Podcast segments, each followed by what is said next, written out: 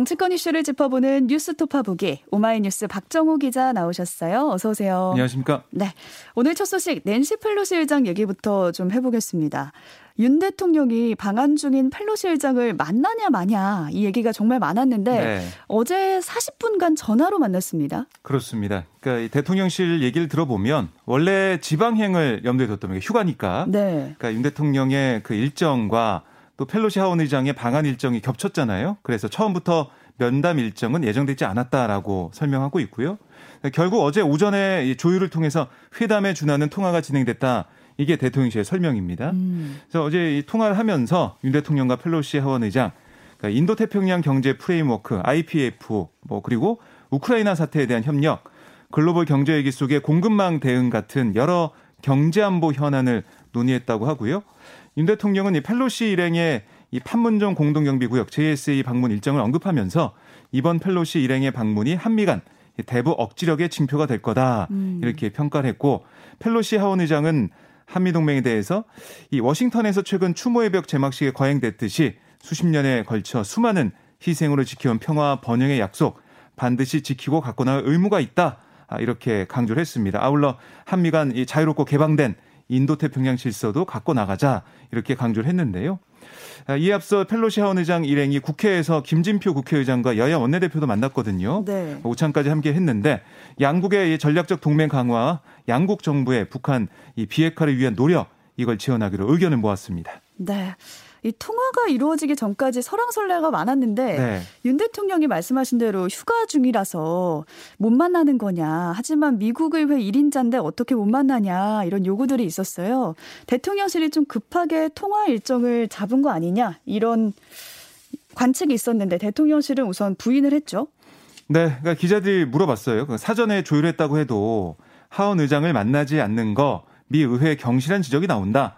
아, 더구나 이 상황에서 뭐 대통령이 연극을 관람한 게 맞느냐 이런 얘기가 음. 정치권에서 나온다 이런 질문에 최영범 홍보수석 비서관은 전혀 사실이 아니다라고 말을 했고요. 그러면서 우리가 미 의회를 경시할 이유도 없고 가장 중대한 의회 요인이 왔는데 우리가 홀대하거나 경시할 이유가 뭐가 있냐? 아, 그리고 연극 같은 경우는 펠로시 의장이 한국에 도착하기 전에 봤던 거다 라고 강조를 했습니다. 음.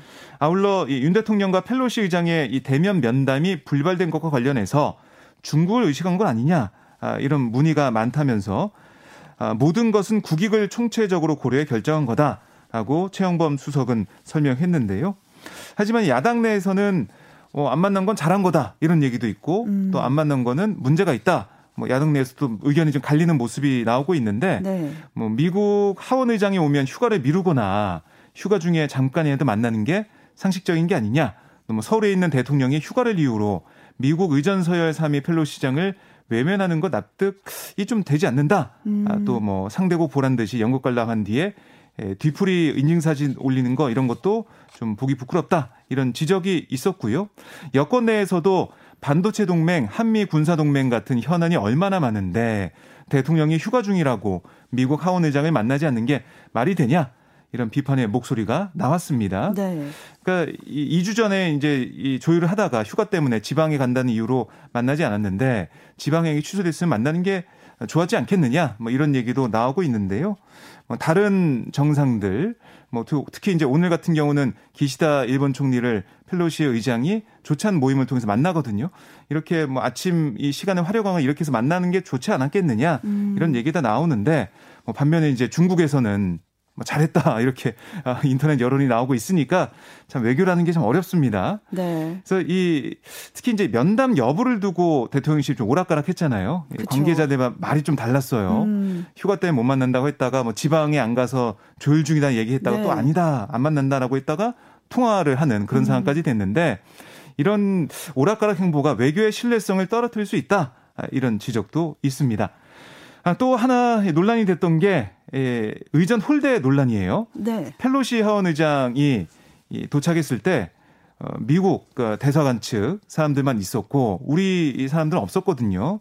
그래서 국회 의전팀이 나가서 영접해서 했던 거 아니냐, 뭐 외교 외교부가 갔어야 되는 거 아니냐 여러 가지 얘기가 나왔는데 대통령실과 국회 쪽 얘기를 종합해 보면 국회 의전팀이 공항에 나가 영접하려고 했지만 미국 측이 늦은 시간 음. 더군다나 경기 오산 미 공군기준을 통해 도착하는 점 이걸 이유로 영접을 사행했다. 뭐 이렇게 설명을 하고 있습니다. 말이 정말 많긴 하지만 어쨌든 모든 건 국익을 위한 결정이었다. 이런 대통령실의 입장을 볼 수 있고요. 네. 대통령 관저공사 수주 의혹에 대한 야당의 공세도 이어지고 있는데요. 민주당에선 국정조사를 추진하겠다 이렇게 밝혔네요. 네, 민주당 박홍근 원내대표 이 원내대책회의에서 이렇게 얘기했습니다. 관저공사와 관련한 김 여사의 사적 수주 의혹이 계속 불거졌지만 대통령실의 대응은 동문서답 아니면은 묵묵부답이다. 대통령실 이전을 둘러싼 의혹 전반에 대해 국정조사를 포함해서 국회법이 정하는 모든 절차를 조속히 검토해서 진상 규명에 착수하겠다 이렇게 설명을 했고요. 그래서 이 국정조사 요구를 뭐 국회 정기국회 열리는 9월까지 기다릴 거 없이 바로 요구서 제출하겠다 이런 얘기를 음. 민주당에서 하고 있는 거고요. 또 김성환 정책의장을 라디오에서 어, 이 관저수주 의혹을 두고 어떤 얘기까지 했냐면 박근혜 정부 때 최순실 씨의 국정농단이 떠오르지 않는 국민이 별로 없을 거다. 음. 그러니까 사실이라면 권력 사유화의 대표적인 사례다라고까지 비판을 했습니다. 네. 아울러 윤 대통령 부부와 인연이 있는 이 건진법사 전모 씨의 이권 개입 의혹과 관련해서도 민주당은 특별감찰관 임명 같은 이런 걸 통해서 좀 전모를 밝혀야 된다. 아, 또 예방을 해야 된다. 아, 이렇게 얘기하면 관련 절차에 속도를 내야 된다. 이렇게 강조하고 있습니다. 대통령실의 입장은 어떤가요? 민주당이 이렇게 강력하게 주장을 하고 있는데. 네, 최영범 홍보수석이 어제도 어, 이 상황에 대해서 얘기를 했는데요. 박원내 대표가 대통령실 이전 비리 의혹 국정조사 요구했는데 어떤 입장이냐 이런 질문에 이 관저 공사 관련해서 이거를 비리를 규정했는데 동의할 수 없다 이렇게 음. 잘라 말했고요. 네. 이어서 국회가 열리면 국회 운영위원회도 열리지 않겠느냐 거기서 설명할 수 있는 부분을 충분히 설명하면 뭐 오해나 억측이 해소될 수 있을 거다 이렇게 강조를 했습니다.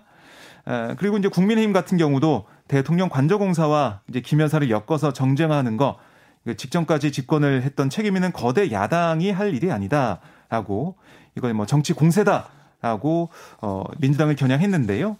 하지만 이 관저공사에 김여사 입김이 작용한 게 아니냐는 의혹을 밝혀야 한다 이런 목소리가 점점 커져가는 그런 모습이고요. 네. 또 건진법사 이권 개입 의혹에 대한 진실이 뭔지도 궁금한 상황인데 국회 차원의 진상 규명이 이룰 수 있을지 좀 지켜봐야겠습니다. 네, 우선은 운영위원회에서 해명을 할 거다라고 네. 하는데 그 자리를 좀 지켜봐야 되겠고요. 언제 이제 국회 운영위가 열릴지 아직은 네. 미지 미정이라서요. 이거 좀 빨리 잡혀야 겠다는 생각도 듭니다. 예.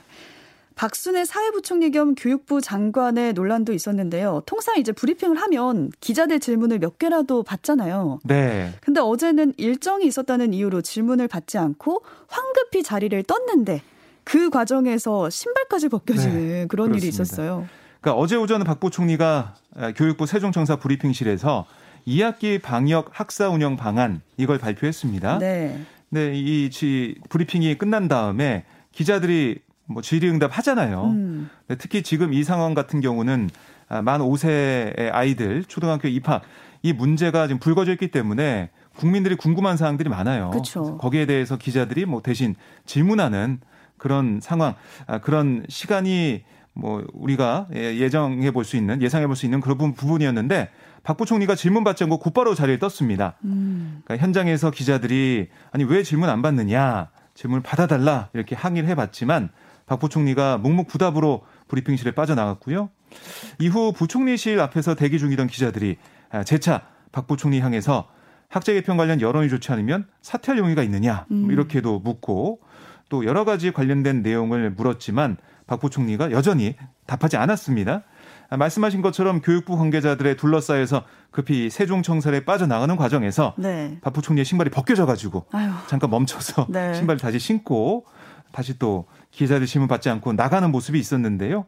그런데 이제 서울에 급한 일정이 있어서 질응답을 받을 수 없다라던 교육부의 설명과 달리 박 부총리 10분 정도 사무실에 머물르기도 했어요. 10분 정도면 질문하고 받고 충분했을 텐데요. 몇 개 정도 받을 수 있는 시간이었는데 네. 받지 않았고 이후에는 기존 일정 대신에 국민의힘 중진 의원들을 찾아가서 앞으로 잘하겠다 이렇게 또 얘기한 걸로 전해졌습니다. 음. 학제 개편안 논란에 소통을 강조하면서 의견 수렴에 나서겠다라고 밝혔지만 정작 기자들의 질문에는 응답하지 않으면서 좀 불통으로 일관했다. 아, 이런 비판을 피할 수 없어 보이는 상황이 됐습니다. 네. 국민의힘의 비상대책위원회 체제 전환이 사실상 초읽기에 들어갔잖아요. 네. 그 과정에서 당 안팎에서는 지금 긴장이 고조되고 있어요. 당 내에서도 비판이 나왔죠. 그렇습니다. 그러니까 절차적 흠결을 지적하는 비판과 우려가 쏟아지고 있는데요. 네. 국민의힘의 조혜진 하태경 의원이 어제 국회 기자회견 열었습니다. 여기서 이 당의 비대위 전환 추진 이걸 비판하면서 이 대표가 복귀가 가능한 내용을 골자로 하는 당원 개정안을 발표했습니다. 예, 조혜진 의원의 얘기를 들어보면 윤리 징계로 당대표의 직무를 정지시키고 비대위 출범을 기회로 해서 전당대회에서 선출된 당대표를 쫓아내는 거 이건 편법과 꼼수로 정적을 제거하려는 우리 정치사에 없던 뭐 새로운 정치 공작 기법을 보여주는 거다.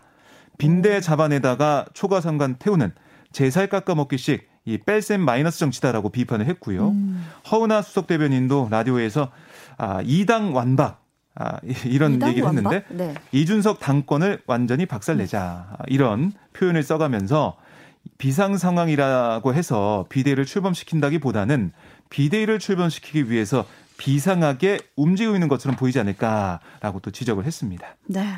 이 대표도 윤석열 대통령에 대한 비판 수위를 좀 높여가고 있어요. 이제 뭔가 노선을 완전히 달리하는 것 같아요.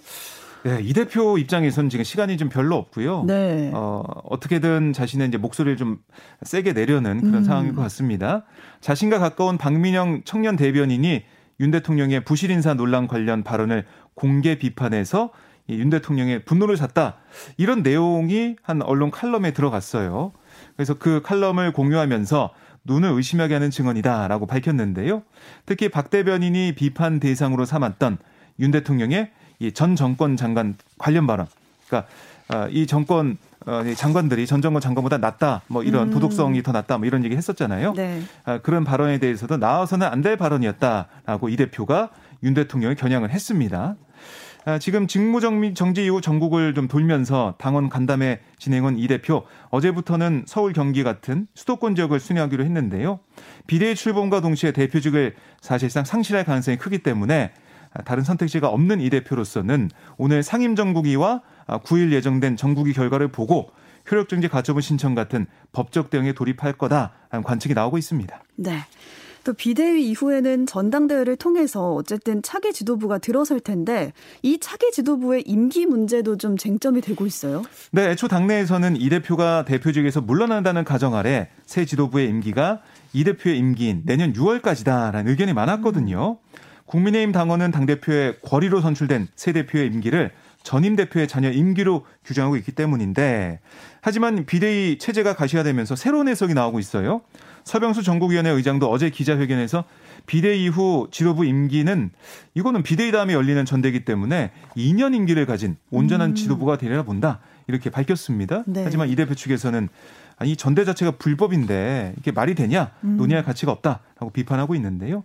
지금 김기현 안철수 의원과 뭐 권성동 원내대표 같은 당권 주자들 지금 주목을 받고 있는데요. 이 차기 지도부 임기 문제에 대해서는 좀 말을 아끼면서 뭐 조용히 득실을 계산하는 그런 분위기입니다. 네, 이 대표가 물러난 이후 자녀 임기를 할 거냐, 새롭게 2년을 시작할 거냐를 두고 또 논쟁이 있어 보입니다. 네. 더불어민주당 당대표 경선도 좀 살펴보겠습니다. 이재명 후보 부인 김혜경 씨의 법인카드 관련 의혹으로 조사를 받은 뒤 사망한 참고인이 있었죠. 네. 관련해서 후보들의 공방이 벌어지고 있습니다. 네, 이, 이 어, 참고인에 대해서 이재명 후보가 자신과 아무 관련이 없다. 라고 어, 밝혔고요. 네. 또 이 극단적 선택을 하는 A 씨가 대선 경선 때 김혜경 씨 수행 기사였다는 주장이 나오자 전혀 다른 인물이라고 설명하면서 억지 인연을 만들려는 음해다라고 반박을 했습니다. 아, 그런데 이후에 배우자 차량이 아닌 선행 차량 운전자였다 밝혔고 또 어제는 모든 영역에서 모든 방향에서 저를 향해 최대치의 공격이 이뤄지고 있다 이렇게 강조를 했는데요. 하지만 여기에 대해서 강훈식 후보는 불과 며칠 전에 본인과 상관없는 사람이라고 해명했다가 이제는 배우자 차량 기사다, 뭐 선행 차량 기사다 이게 말이 바뀌고 있다. 이런 네. 식의 해명은 의혹을 증폭시킬 뿐이다라고 지적하고 있고요. 박용진 후보 같은 경우는 이재명 후보의 사법 리스크 또 실현 리스크 양대 리스크 이걸 제시하면서 비판하고 있는데요. 세 사람의 공방이 점점 날이 서 있는 그런 모습입니다. 네, 오늘 여기까지 듣겠습니다. 주말 잘 보내시고요. 네. 월요일에 네. 다시 뵙겠습니다. 고맙습니다. 박정우 기자와 함께했습니다. 고맙습니다.